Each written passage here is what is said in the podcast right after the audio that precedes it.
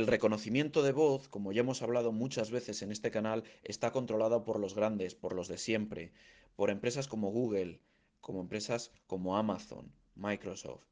Controlan los sistemas de reconocimiento de voz y el resto de las empresas, individuos que quieran utilizar reconocimiento de voz, tienen que pasar por caja y pagar por uso. No hay ningún sistema libre para reconocer la voz que, que actualmente esté desarrollado a los niveles que estamos acostumbrados con, con estos servicios.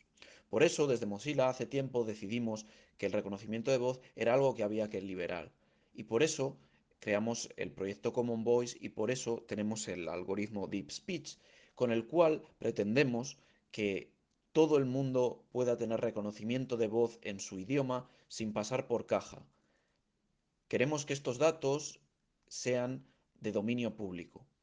Y por ello, eh, como decía, el proyecto Common Voice pretende que la gente pueda donar su voz al dominio público. Pero para llegar a donar su voz necesita leer frases en su idioma. Y evidentemente necesitamos que estas frases sean entretenidas a la hora de leer. En la web y en la aplicación de Common Voice, en los diferentes idiomas, van apareciendo frases que la gente lee. Pero necesitamos miles de frases en cada idioma para sostener este esfuerzo. Por ello, esta semana hemos publicado una nueva herramienta en Common Voice que nos permite recopilar y validar frases en diferentes idiomas. En español, aún no tenemos el mínimo de cinco mil frases necesarias para pasar a la fase de donación de voz.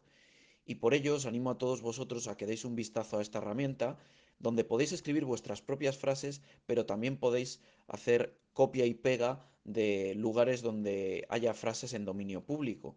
Estas frases tienen que tener unas características un poco peculiares, no tienen que ser muy largas, menos de doce palabras, y se, se recomienda que sean conversacionales, que sean entretenidas de leer.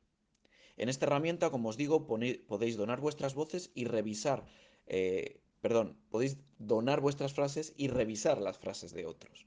Una vez que lleguemos a las cinco mil frases, podremos activar el español para la donación de voz, que va a ser algo mucho más divertido y entretenido. Os dejo un enlace en este canal para que podáis acceder a la herramienta y la podáis compartir con otras personas interesadas en tener un sistema de reconocimiento de voz libre y en español.